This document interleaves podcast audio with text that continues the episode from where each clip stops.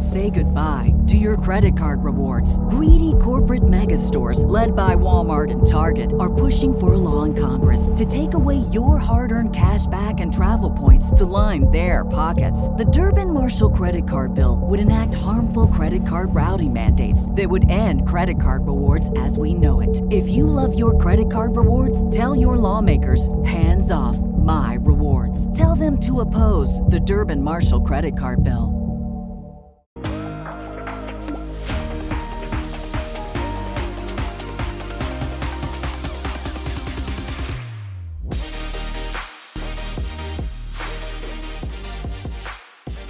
Hey, everybody, and welcome back to the Kodiak Shack podcast. Uh, today we have Dijam from GridRaster, which is working on uh, some AR, VR, uh, technology with uh, ospreys, some robotics, uh, some Space Force stuff. So really cool stuff that we've got them here. We've got Bender also uh, helping ask those hard hitting questions that we always do, uh, not knowing really anything about VR, AR, XR. Uh, so Dijam, thank you very much for uh, for being here today, and go ahead and tell us about yourself. Well, thank you, Vader and Bender, to have, have me here. Really appreciate the opportunity here. Yeah, no, um, I'm one of the co-founders of GridRaster. Um, currently take care of all the business development, uh, product marketing, and partnership for the company. Um, and at, at GridRaster, um, uh, we, are, we are powering in the, the cloud-based augmented reality and virtual reality most of the people are used to seeing those headsets where everything kind of runs. We, we believe that that's not how things will go really mainstream or scale up. So we are bringing in the cloud to act as a co-processor to those devices and power those you know high performance, high precision, scalable, and you know configurable experiences which otherwise is not possible. So we have been uh, working with a lot of aerospace, defense, and automotive and telecom companies on the commercial side, and um, beginning to find our uh, footholds within the DoD, um, helping some of the some of the uh, customers within, like Warner Robins and CV22 Program Office, with some of the challenges they have. Um, so we are looking for. I'm looking forward to the conversation. Nice. Well, and it immediately makes me think of, you know, if you're running a VR headset and you're trying to get high fidelity, high quality stuff, you're limited by what's housed on that VR headset. Where if you're running it on the cloud, you can have a lot more power behind your computing and processing. I assume that's the case, which is why you're doing that. No, absolutely. That's that's the beginning uh, of everything. What is there? The the thing is, um, everybody's kind of starts about VR. It's or on the visualization part of it. Like, and visualization so happens is the is the fundamental part that you're trying to do. But there's there's a lot of scope that comes in terms of how do you take this new medium where you are capturing all this data for the first time and utilize other capabilities that is available, like the AI, you know, and all those capabilities bring together different sensors to make certain things more contextual and more situational.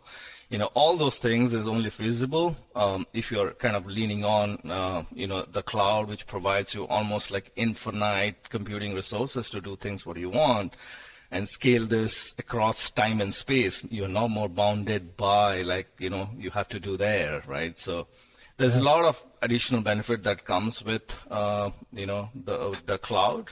But uh, in the larger picture, what you're actually seeing, there's a good convergence that is happening of the different technologies, right? With uh, AR and VR, AI, cloud, and then also a lot of sensor uh, evolution that is happening. So we are taking advantage of some of that to make whatever we are making possible. Yeah, nice. So the uh, so what you can kind of find online and what I was looking at was your uh, Osprey uh, contract, right, with the Cyber yep. two through uh, through AFWERX, and uh, so That's now correct. you're work, you're working on the the maintenance side, right? The the maintainers uh, AR possibilities. Yeah, absolutely. So, from from a company perspective, in terms of the use case, um, you know, since we we we bring in the infrastructure component, right? Bringing in the cloud and other aspects. So we are applying that into multiple use cases. The Osprey happens to be where we are doing the repair and maintenance aspects. One of the repair and maintenance aspect around the nacelle wiring harness, which is one of the biggest uh, performance degrader when it comes to the whole maintenance work.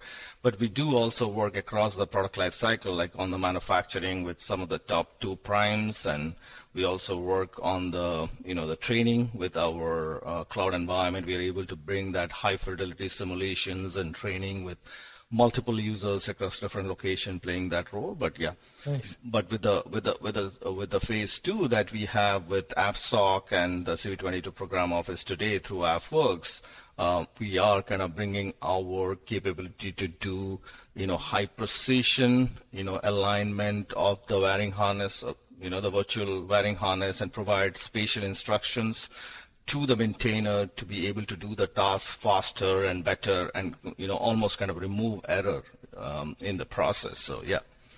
Well, and yeah, now, I mean, I assume their TOs or tech orders are similar to like the F 16 ones. Uh, another aircraft are, it's a PDF on a tablet that they kind of scroll through and they're like, okay, You're step right. one, step two. And Yeah. now taking that to the VR or AR space in this case, and it's it's got to just be more so much more tangible, you know, especially for like someone who's spatially minded and they they can see it on the machine. Uh, how do you get the fidelity? Because a lot of the times they talk about like laser mapping of the entire thing. Is that how you're kind of doing it? Laser mapping kind of each section of the engine as you break it down. Uh, yes. So what we have done for this project, uh, you know, we, we have used the LiDAR scanner to scan the whole, um, you know, the area of interest. We didn't really scan the entire aircraft. It's not needed, but the wiring harness, the section that we needed to perform this, we did kind of use the LiDAR cameras to kind of capture it and create a corresponding model, high fidelity model of that. Um, the interesting thing with this, um, with this, um, project or that we are doing was the the scanning that we did is essentially this is for you know the machine the the AI algorithms to be able to detect you know where is the wiring harness where are the clamps you know all that to be detected um, and not necessarily it requires it requires a different fidelity than what a human vision will require like um, you know maybe if it is a training environment that's a separate story but it's we did scan using the LiDAR, but not necessarily we created a fidelity that is required from a human vision point of view. It was more around, you know, the machine guiding you through those steps. So that is where uh, we kind of utilize it uh, uh, for this project. Yeah. Yeah, well, the so it's funny because uh, so right now I'm going through a, a transition course for the uh, F-15C, uh, and you get a lot of academics. I think I'm here for about uh, three or four months, and I get uh, like 200 and some hours of just academics sitting in a classroom, and you go over the systems, much like you know maintenance working on these motors, and uh, what just so everybody kind of sees what what I am seeing. So I'm in an auditorium type room with a projector, and um, I see the hydraulic system or the fuel system, and it's a two dimensional picture uh, of this very three dimensional uh, system. And I just imagine now having kind of looked at the innovation space, like Bender, think back to when we were going through these academics. And if instead of looking at a PowerPoint of the systems, I'm walking around a real or a AR or a VR jet and seeing the system where it physically is in the airplane and seeing how they actually move like that understanding taking it from a two-dimensional presentation to a three-dimensional interactive experience. Like talk about really understanding how these systems work and work together. I you know i was like dang people need to make a ar or vr version of these systems academics because it would it would it would change the way the end user the operator the pilot side really understands. When they have an emergency and something breaks where is it what does it look like how is it actually affecting the airplane so I, appreciate that you're you're doing these things and you're giving that kind of fidelity because i think there's a ton of use cases for them so thank you for that No, it's it, it's happening. It's work. It's it's absolutely work in progress, and we, we are glad to kind of see that. Like we, even within the Air Force, I mean, the whole momentum has picked up so greatly, and to, to large to, to the large extent, it's happening because the initial re- results have been just absolutely mind blowing, right? Yeah. Um, the the idea here is, um, you know, you, the idea here is almost you're taking a physical hardware asset and creating a digital copy of it and just saying that I, I want to do whatever I want to play around and learn, you know, at my own pace because everybody learns differently, right? So it that flexibility, that ability that you can simulate things, not only from a manufacturing alone, but from an operation angle, from a sustainment angle, and all of that you can do without risking any asset, without risking any personal, you know, that's that's humongous. And it's already yeah. proven right? It's like 85% more effective in terms of retention compared to any video based training. So here, yeah that's it. It's it's a case in uh, uh, that the, those data points are just completely mind-boggling. Yeah.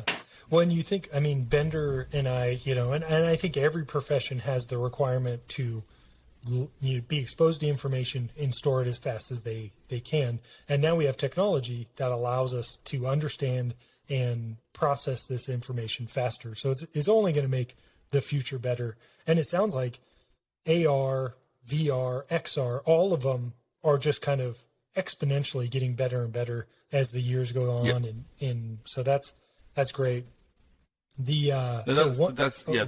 That, that's that's actually huge. Not just entire. If you look at the entire industrial landscape, uh, you are seeing that. Like if you if you I don't know if you see, saw the rec- recent announcement, maybe six months back or something, when Boeing announced their the next design of their plane is going to be happening in the metaverse, right? Which is oh. nothing but you know that's convergence I was talking about of AR, VR, cloud, and you know AI and all that put together. So, and more and more companies are kind of taking that path, and uh, not at all. At, at least for us, it's not at all surprising because we have been sold on this for the last seven years and left everything to start this company. So, yeah.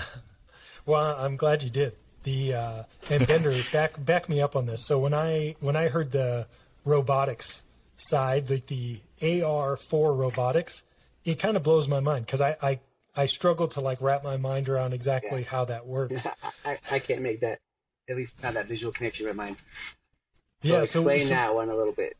Yeah. Yeah. So yeah, and just just for the larger audience, like uh, we we kind of recently won a um, you know award uh, from Advanced Robotics for Manufacturing Institute, which is basically funded by AFRL. It's all about using AR to improve the the the, the maintainability and the repairability of the assets, particularly in the in the manufacturing uh, floor. Um, so you know, we, we all, as I, I, was saying, like everybody talks about AR, VR from, you know, human vision point of view. But uh, a large part of that uh, sustainment and manufacturing effort is more and more is being is to be done by the machines. And in this case, it's it's the robots. Uh, we are working with the Warner Robins Sustainment Depot, where they're basically using robots to kind of do paint masking, you know, painting of the, the assets and repair, all, all the kind of repair that's kind of happening, right? So in this uh, specific uh, project, we are basically uh, using, um, and today the way it is done is pretty manual. It takes a really long, lot of time. Uh, it, it's quite costly overall and we are basically bringing in the the over-the-counter headsets like Oculus uh, Quest. Uh, particularly in this case, we are doing the Hololens. We are basically we're bringing in the Hololens, and using the Hololens, we are able to kind of scan a large structure and provide the corresponding coordinates in the three dimension uh, to the robotic arm, which is supposed to kind of perform that task. In, in, this case, it's like painting of that large radome, which needs to be performed by the uh, robotic arm. We are able to use our capability um, uh, using AR and VR and 3D AI, provide that 3D uh, uh, the the 3D um, uh, model of that with accurate coordinates, with the precision of into millimeters, which which that coordinate system is now passed on to the robot and the robotic arm then comes and performs the task which needs to be done, right? And this whole process, which has been manual, is being automated just by using this HoloLens. And we're expecting almost like me, we'll save the time. We'll, we'll do that in one eighth of the time what's being done today. So that, that's huge. I mean, yeah. that's that's one of the one of the examples. Uh, but the idea here is the overall system that we are building, while we are kind of using that as a representative use case to do that, but the overall system that we will build here is designed from an angle that it will allow any, um, you know, uh, human to kind of uh, interact with that whole digital data in a very seamless and intuitive way and share this across time and space. It could you could be in different places, right? Um, and you, you and you can do that in a different time. Like you know, even you can kind of experience all that between all that interaction between the humans, the the the machine, and also the entire manufacturing process. So that's the piece that we are kind of doing right now, and it's it's going to be kind of more and more prevalent across any sustainment center, any manufacturing uh, centers, actually. Oh, well, the so I always wonder how uh, the computer using the clear lens gets range. Is it using like a lidar, or is it literally just taking that kind of like photo optic assessment of hey, this this is farther away because of this the just the kind of no, physical so, and that's that's yeah, that's the beauty about you know the, the the evolution of the technology or the headsets that's kind of coming in, right? The Hololens today has uh, both the the RGB camera and the depth sensing camera, so you basically make use of those sensor data to kind of create and fuse those information, create the you know the mesh of it, digital mesh of it, and create the corresponding model that is kind of required for the robotic arm to perform a certain task. Uh, so and and you you no more have to have those custom dedicated you know scanners which you which would cost you maybe 20 30,000 k. You can do that with a maybe 3000 HoloLens which will continue to reduce in cost right? I mean that's yeah. that's the beauty about uh, using a commercially uh, available technology that the cost over time is going to reduce further and further and then you're able to kind of scale that deployment as you see success with the, the initial deployments. Yeah that's I don't know. It seems uh, I was just talking with Bender and uh, our buddy Rain on a different podcast about how there used to be those commercials of like this isn't science fiction, this is like you know reality, and now like again over and over we just see stuff where we're like that doesn't seem like it should happen, but it just does. So what is kind of the in the background like how how difficult of a lift is that for you guys to make that software run that AI? Mm-hmm to actually produce these these results? Like, is that is that a challenge? I would assume. I mean, it has it has it has took us almost like five to six years of effort to where we are today. Um, that we can make that uh, you know seamlessly happen almost real time. Okay, so we, we take the we take the the burden there uh, from um, our end users and make that um, make make that available in real time to be done. And um, um particularly for us, uh, you know, there are three three primary layers of core IPs that is kind of involved in kind of doing that. You know, first is our ability that um, you know we are able to create those high fidelity uh, visualizations using the cloud infrastructure because we can create the fine dense of the mesh uh, that is required for this accuracy. Second is our 3D AI algorithms, which can kind of precisely track, um, you know, every object and identify all the objects that is there in the scene and then you know simulate whatever the actions and the motions that needs to be kind of performed. Uh, and, and the third is you know take both those capabilities and make it you know scale in any system. Like whether it's an on-prem structure or or any public cloud environment or a private cloud environment or even a hybrid of those cloud environments we can make that scale uh, seamlessly. So yeah, so a lot of that uh, infrastructure act has happened uh, at the back of over the over the last five to six years of our effort. So that brings up my question, if you don't mind, Vader. so, oh, yeah. how did you guys? Like, I would Vader and I, and I assume most the people. Never, I mean, we would never think, you know, in a million years, like, oh, this would be really cool if this was happen. Let's go find. Maybe there's a company out there that like is kind of working on this. Let's reach out and contact them so we wouldn't make that happen. So who? How did you get connected to the? Especially with this, let's just specifically talk about the the robot. Um, yeah, like AFRO. AI. Like who reached out to you, or did you see that there was this requirement? You're like, hey, like we could do something awesome here. How did that process kind of go down? Yeah, the interesting thing is you know so for us as as a background right like we have gone through this whole journey of you know voice video and voice over ip and we know that you know the 3d world is going to be the next environment right the next computing platform is going to be ar vr and, and the convergence of the different technologies for this specific case we had the capability of kind of scanning you know the large objects right and we can do that like instantaneously with very very accurate creating the accurate mesh. So we we saw, I mean, uh, a focus area which was put forward by AFWERX, where it was a large area scanning was one of the focus areas. And we reach out to the TPOC there, who, who happened to be Shane uh, Shane Groves, who has been like immense in terms of his uh, innovation, uh, direction, and vision you know, we reached out to him and then we had an initial conversation and he said that what we were saying is too good to be true. He needs to see it to believe it.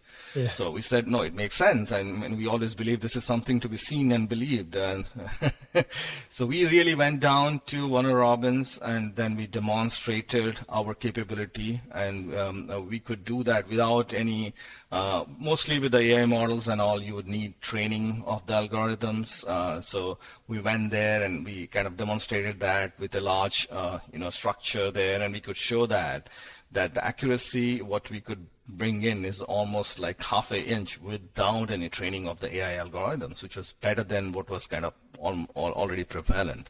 And that basically kind of uh, spurred all the conversations, and then um, we we learned about this project came in through the advanced robotics for manufacturing, and then we said, okay, this was this was a requirement which is coming to be happening there, so we kind of went after that proposal. And and the good thing is, you know, and which is a you know immense validation of what we are doing was this opportunity was not a small business initiative. This was open to all and all industry. And uh, uh, since we had the core capability, and this is what we have been kind of building for the last five, six years, so we beat off competition from some of the top top primes. You know, you, you know them pretty well uh, to kind of win this. Uh, so it was no small small innovation research. It was an absolute cutthroat, you know, yeah. competition based on you know absolutely the the data points that we have, the validation that we created. So you know that's how we kind of got this opportunity, and now we are in the process of kind of making that happen. Uh, it's it's over four years. It's a quite a big project, yeah. uh, but we'll, we'll we'll we'll go. We are uh, gradually going uh, to establish all of that. Yeah, my guess is that the demand for what you're doing is gonna far outpace your ability to. Because even me, like, pretty limited, you know, understanding the processes yeah, but I can think of like three things at my base. I'm at Hill Air Force Base, which has a huge maintenance depot for all the mm-hmm. fighters. But I'm mm-hmm. like, they would like knock down, you know, walls to come find your stuff. And, you know what I mean? To like use it. So I, my guess is that you're just gonna get. I, I would think that in the DoD at least that tons of people hearing about this would be interested in, you know, yeah, absolutely. applications of it. Absolutely. We, are already seeing some interest because when we had the kickoff of the project, we had also people from like different uh, agencies kind of join in, even other uh, Air Force organizations join in. We are we are having some of those conversations because some of the specific problems could be different for different, um, uh, you know, same same capability, the 3D capability, not necessarily from a robotic angle. It could be also utilized for other purposes. Like for example, I can give you one of the discussion that we had with the, the one of the um, uh, Air Force agency was around holographic inspection of the defects, right? if you have the ability, like I'm, I'm sure, like when the maintenance happens, that there are a lot of uh, spaces where not necessarily pretty, uh, you know, it's not an easy thing for a human to go in and you know try to do certain things for a long time. If there is a way you can really scan that in a way that you can create it so uh, accurate representation of it, and you have the corresponding CAD models available, and if you kind of diff that both with and with the accuracy that we have, which is like millimeters, you can pretty much kind of point out where the defects are. And then the human who ultimately will go and act on it just focuses on where the defects are yeah. without spending time on scanning and all. So we are having pretty interesting conversations around different problems. And all these problems we will never learn like sitting here. It's only because of the end users and those conversations we are learning to, we are beginning to learn that and apply this technology to how to solve that. So yeah, no, there, mm. there's pretty interesting conversations happening there Yeah, when you think when you think like you know back in the old days when it's it's dirty jets and they're they're all like ah it'll be fine with huge radar cross sections and now we're talking about like super like refined ways of ensuring there's no impurities in these like surfaces of platforms and you're like I can see there's there's definitely like a very good use for this kind of technology.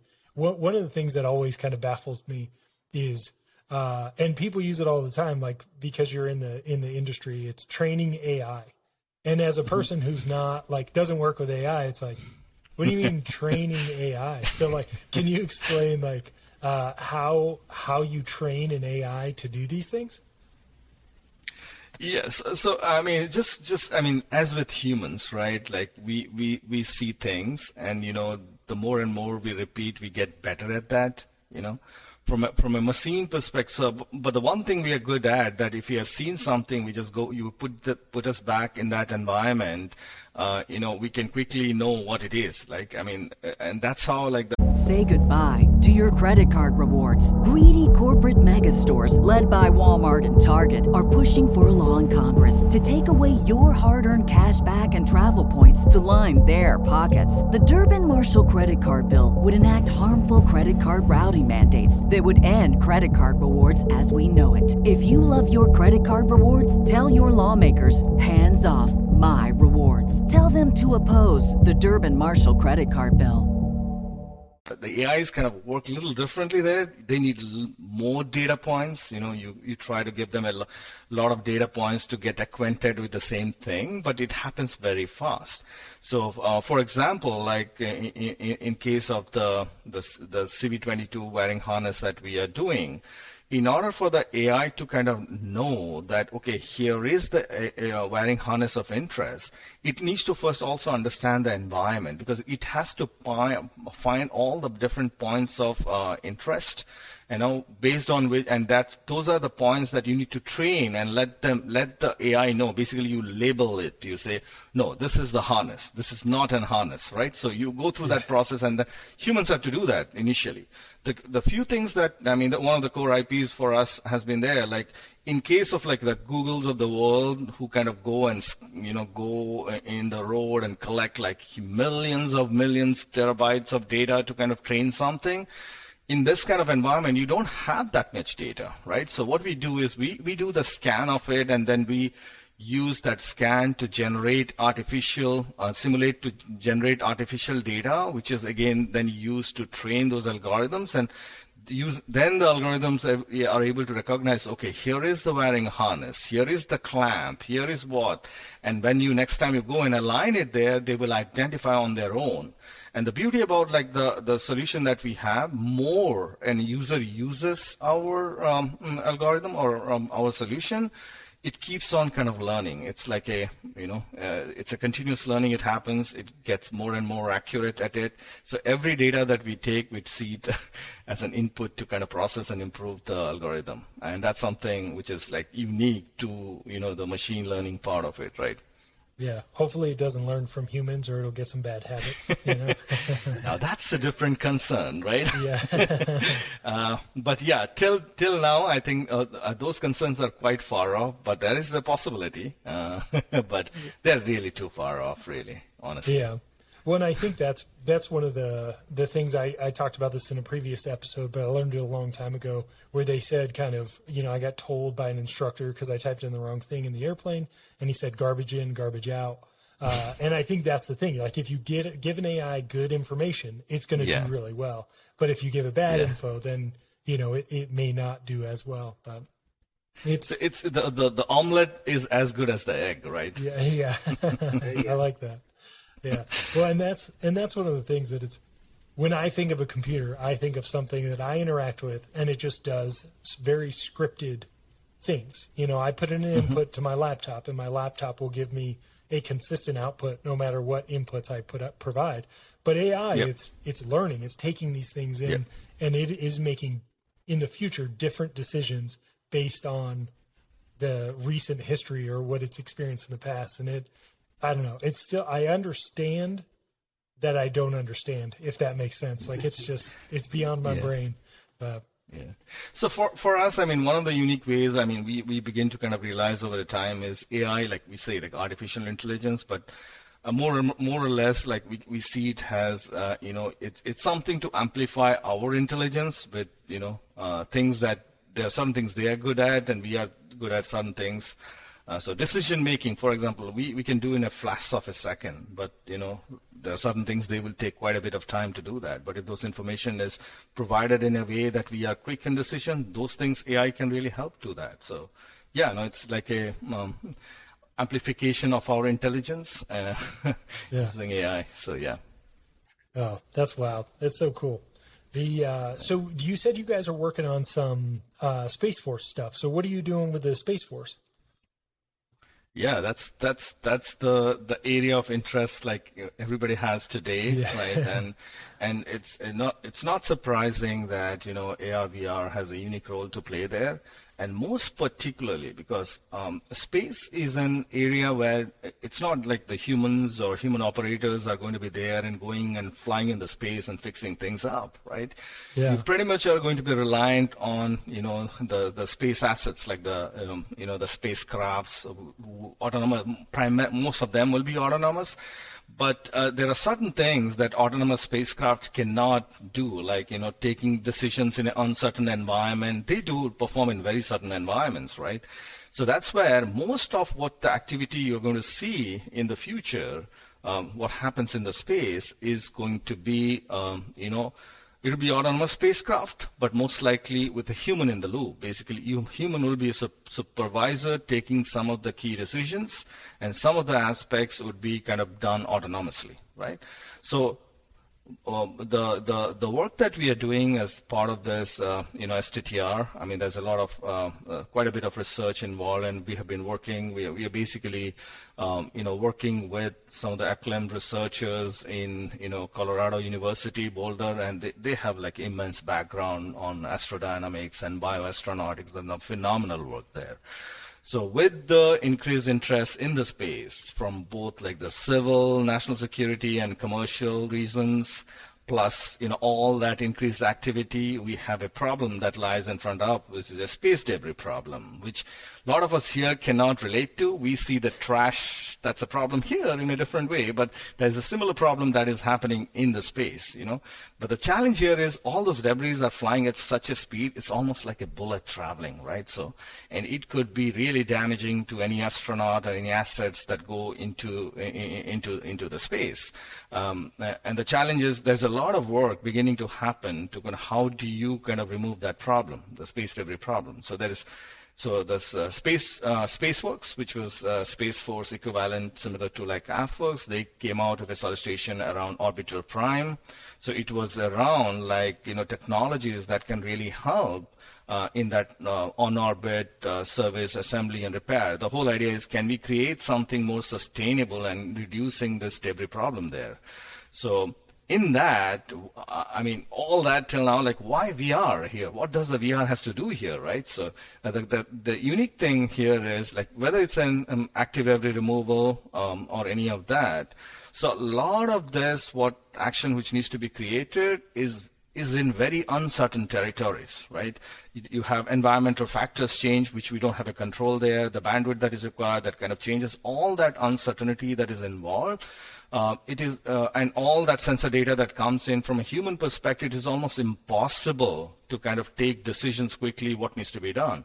So what VR does in this scenario is you can really create all this uncertainty and simulate that uh, in a VR environment where the operator who's ultimately going to control the spacecrafts are going to be kind of trained by creating this on uncertainty and all that, which will in, in, which will basically enable them to kind of improve, you know, their decision making or the situational awareness uh, to make the right decisions when those events really happen. So it's all about using VR to effectively train the space, um, uh, the spacecraft operators, um, uh, and then be able to create that environment and uncertainty which will allow them to take the right decisions. As with anything, you get better at something if you repeat it. There's yeah. nothing, no replacement to repetition, right? That's practice, whatever we call it, right? And that's exactly what you're trying to do here using VR, but in a space environment.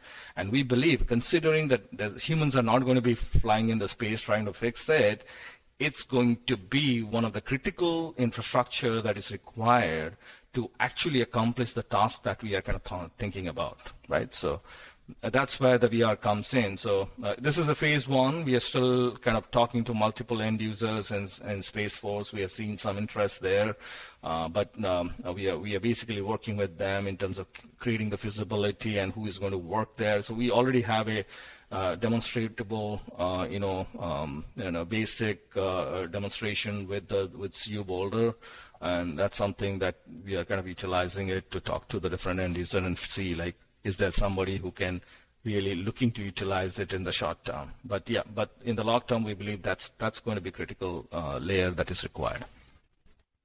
Are you are you planning on doing like a like a AI or a randomizer where you can ha- kind of have an infinite amount of variables, you know, like if they make those classic choose your adventure books, you know, like, hey, they made this decision, they're going to do that, or is it going to be very scripted? Uh, it, it, no, I think ultimately that's the goal. So there is obviously a simulation engine where there is going to be different variables. Uh, you, are going to identify variables like the you have the solar ro- rotation, the the radiation pressure, you know, all those things. Whatever vary in the space, you can really vary. And based on that, the spacecraft, like in terms of their approach to the certain object you're they're looking to uh, remove, or even in terms of uh, kind of uh, docking, like you're taking a position there. So there's you can take the right decision what needs to be done right? So yes. Yeah. so on on the on the simulation side we are leaning on the expertise that the cu boulder brings in in the astrodynamics. That's the astrodynamics part of it. And then we have a bio so how how this VR is to be effectively used for training. That's the bio um, astronautic part of it, like in space, how humans behave, and all those part. That's again the CU Boulder piece. We bring in the the capability from a like the VR point of like we can create high fidelity physics simulations, which otherwise is not possible without the cloud environment we can bring in like multiple users, like whether you talk of two, three, or hundreds, uh, to kind of collaborate in that same environment and be able to seamlessly change different scenes and position to see it from a different point of view and all those things. So mm-hmm. we're going to bring all that, and obviously the 3D AI will come in uh, at some point, not right now, but you, where you can do the accurate overlays of any any virtual object on any physical assets at a millimeter precision. So all of that is what we are going to bring in. Uh, but yeah, but uh, we are not like space specialists. We, yeah. we leave it to the, the experts there. Yeah. Well, see, I heard Nat Bender. I don't know if you noticed this, but talking about trying to fly, you know, these spacecraft into position and stuff. Don't let those Space Force guys try to fly. You let you have them give us a call, and we can we can fly pretty much anything. Yeah. yeah awesome. So, oh man, well, that's you, wild. My problem, my issue is you skip well, you you did, but like maintenance is awesome, like space awesome. But Vader and I, we want you to help us find things to kill, uh, yeah, more accurately. So we got to figure out how to how to bring that in here. So it'd be awesome if you could take a Oculus headset from space, look down, you know, at the area of interest, and then quickly pass me some, you know, millimeter precise coordinates which is great. I think that's also. I definitely yeah. think that's in the works.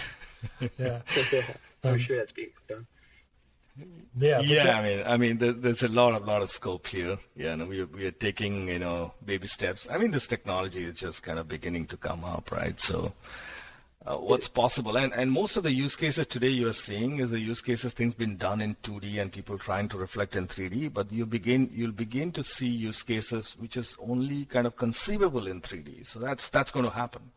That slowly, uh, you know, things all this kind of comes together. All those things are going to happen. And yep.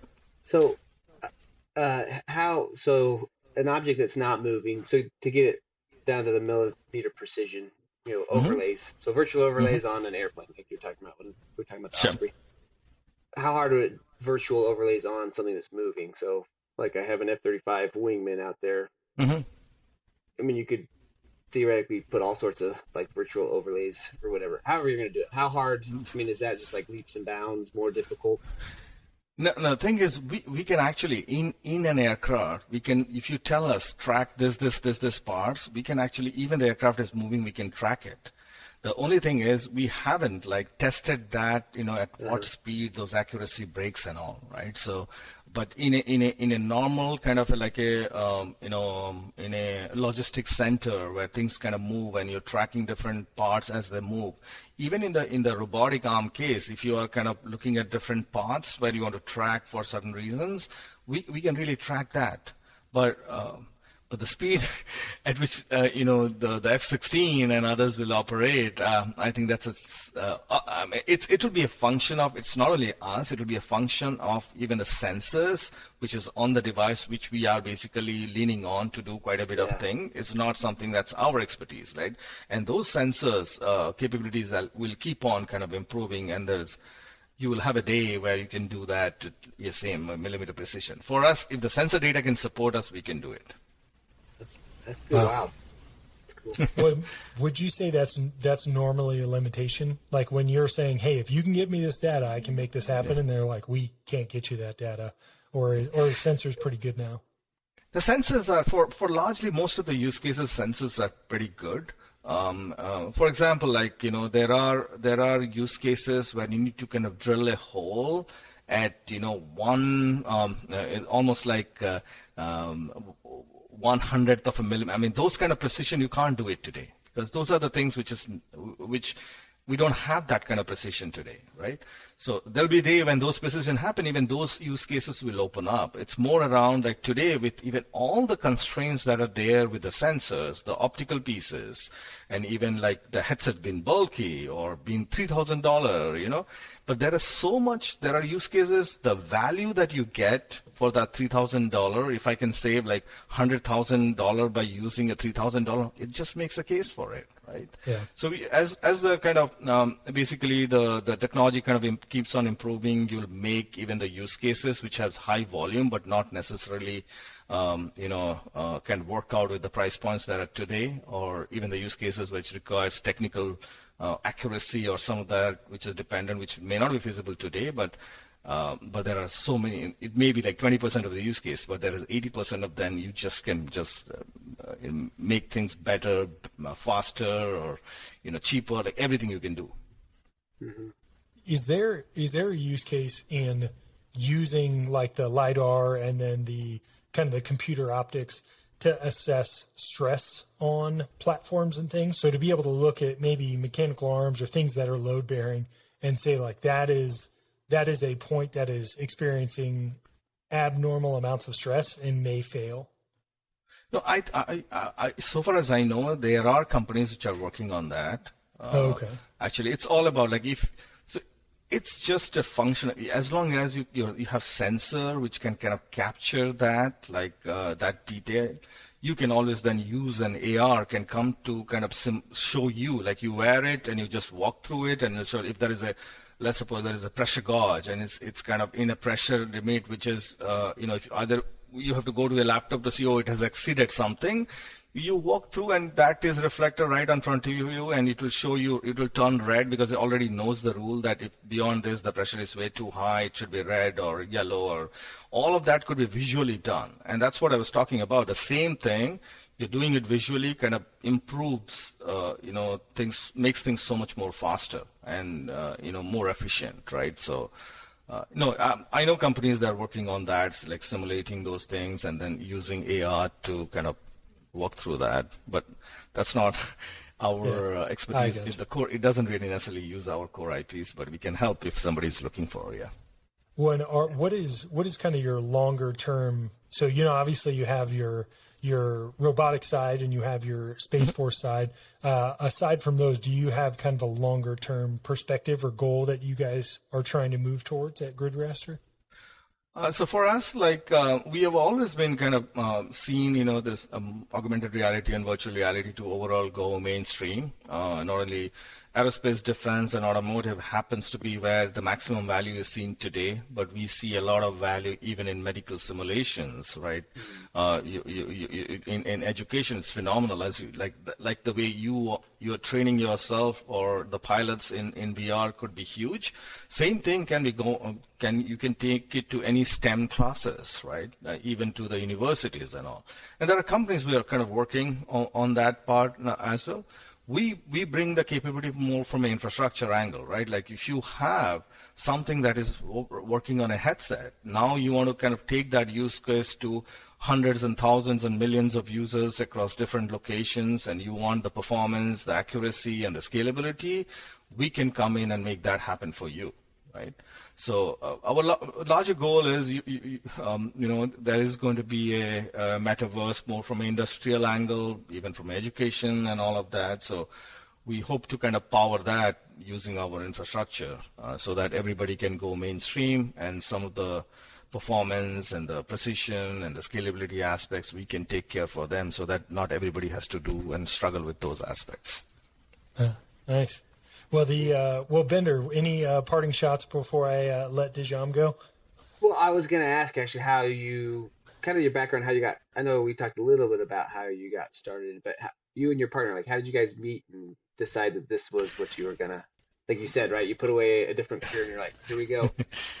yeah. How did that yeah, happen? No, that, uh, yeah, no, the, at least like the, all the founders, we know each other for the last 24 years. So we did our undergrads together. People okay. went in different directions. Uh, some continued in the PhD and all. But the one thing that has been common across all three of us has been we have been part of this whole uh, the the network, the mobile devices evolution. So I worked on the first mobile device with the dual core processors, which was uh, done by Texas Instruments. So I, long back, right? So, but we have been part of this evolution that has happened on the device part of it, on the infrastructure part of it, and even on the cloud part of it. So over a time period, it's all about what are you enabling? Are you enabling the voice? Are you enabling the video? Are you enabling, you know, voice over IP with this? And then it so happened in 2012 when we started working on 5G, one of the key requirements of the 5G was like one of the key use cases of the 5G was, you know, augmented reality and virtual reality because it required low latency, humongous amount of data. Then you are trying to move uh, those, um, you know, the compute closer to where the data is getting generated, right? That's where we got initially started working for kind of how that would be possible in the all the things that are coming together. So that those insights basically we pretty much kind of utilized to kind of start the company because we saw that there's never going to be a time when the devices would become so powerful that they can actually run immersive applications, right? Mm-hmm. Yeah, because the form factor is small. Uh, you are trying to cram in more and more compute, but the demand is like 100x more. It's never going to happen. So where would that compute come from? And that's where the cloud was the answer. But the problem was, what about the latency? And we had those insights that, like, what is happening? The cloud that we think of today, which is centralized, it's not how the cloud is going to be in the future. The cloud is going to be more like a hierarchy of compute. You have compute sitting on your house, base station of your telecom network, and then you have the co-location centers, then you have the centralized cloud that we see today.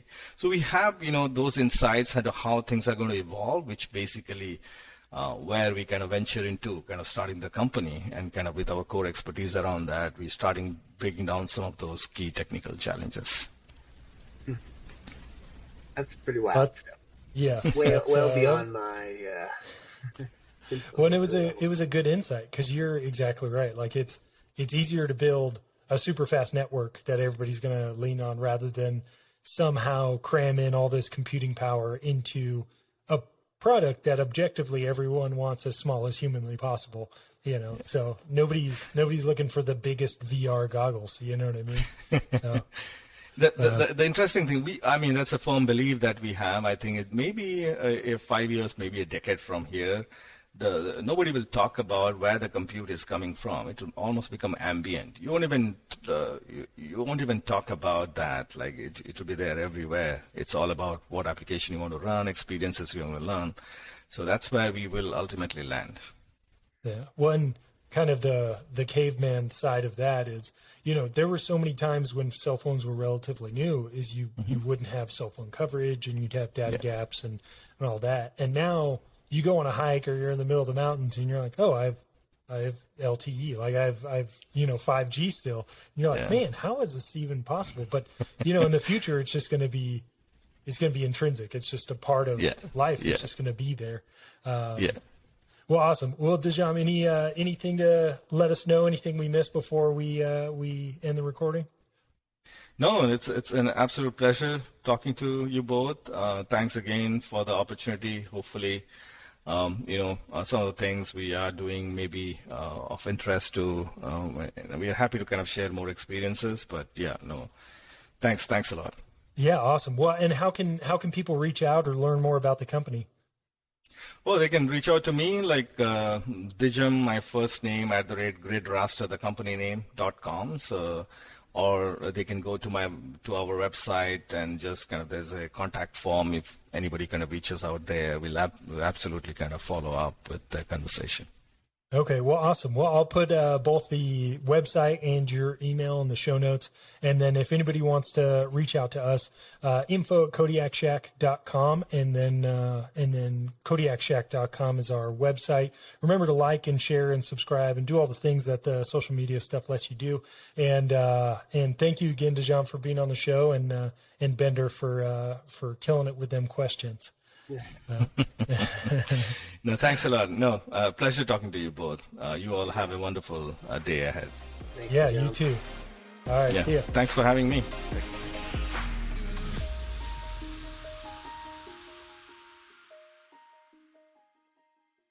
Say goodbye to your credit card rewards. Greedy corporate mega stores, led by Walmart and Target, are pushing for a law in Congress to take away your hard earned cash back and travel points to line their pockets. The Durbin Marshall credit card bill would enact harmful credit card routing mandates that would end credit card rewards as we know it. If you love your credit card rewards, tell your lawmakers hands off my rewards. Tell them to oppose the Durbin Marshall credit card bill. Everybody in your crew identifies as either Big Mac Burger, McNuggets, or McCrispy Sandwich. But you're the filet fish Sandwich all day. That crispy fish, that savory tartar sauce, that melty cheese, that pillowy bun. Yeah, you get it. Every time. And if you love the Filet-O-Fish, right now you can catch two of the classics you love for just $6. Limited time only. Price and participation may vary. Cannot be combined with any other offer. Single item at regular price. Ba da ba ba ba.